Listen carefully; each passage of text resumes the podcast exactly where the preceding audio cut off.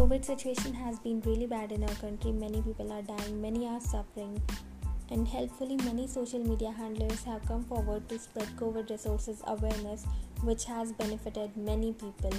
But suddenly, central government have decided to hide their failure and limit the criticism. In an attempt to do that, they have asked Twitter to remove COVID critical information, COVID critical post. So this is clearly an attempt to hide their failure. The way situation has been going in our country, uh, but this is not right. This is not the way system works, and we have the right to spread awareness. There's nothing like black marketing or nothing wrong with spreading awareness. The information being given out by social media handlers, by influential social media handlers, is legit and it's uh, verified course there are some frauds going on on, on whatsapp and everything but uh, be aware of that.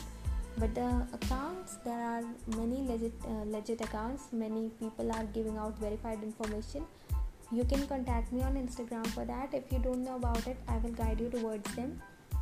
But please keep an eye open for that because it can save many lives. So please be aware of that. And keep sharing keep spreading awareness don't hi- uh, don't hide away. Don't be scared of the government. We are all in this together. We are going to help each other out. And also one more thing i was going to tell is try to make a bridge between you and the authorities. Try to tell them that uh, where they are wrong. Um, you can also email them email the authorities.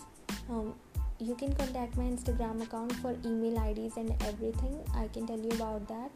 If you're still confused direct message me uh, and tell them where they are wrong. When you are directly emailing someone, try to be polite. Uh, but criticism can't be polite. So if you put it out in social media, if you are saying something on social media, be a little harsh. Of course, they need to know how much they have failed their country. But when you are emailing, try to be polite. Uh, and a lot of people, if uh, they try to tell, call out people, uh, call out the government and the authorities, it can make a good impact so we need to form a bridge between us and the government us and the police officials so that they know that we know what the deal is. We, uh, we know what they are doing. So uh, try to call them out. Uh, try to speak up. Don't be scared. Don't be afraid. Uh, there's nothing wrong in helping out each other. There's nothing wrong in fighting against speaking uh, speaking against the oppression so please don't be afraid. Keep doing what you uh, what you're doing. Keep up with the good work. Uh, be humble be kind help out each other. And yeah that's it that's it. Uh, that's what i was gonna talk about. Uh, keep spreading awareness about covid resources. And one more thing. This is actually very important. This is as important. Uh, so farmers have been protesting for 150 days 324 farmers died in this protest time but still government hasn't budged. I mean what kind of human they are? Farmers are suffering. They are they are out they are away from their home in this sick heat and still their demands haven't been met. I mean why can't just government take back the farm laws? Please call out the government. If you are still silent call out the government tell them to take back the farm laws tell them that we are not with them in this operation.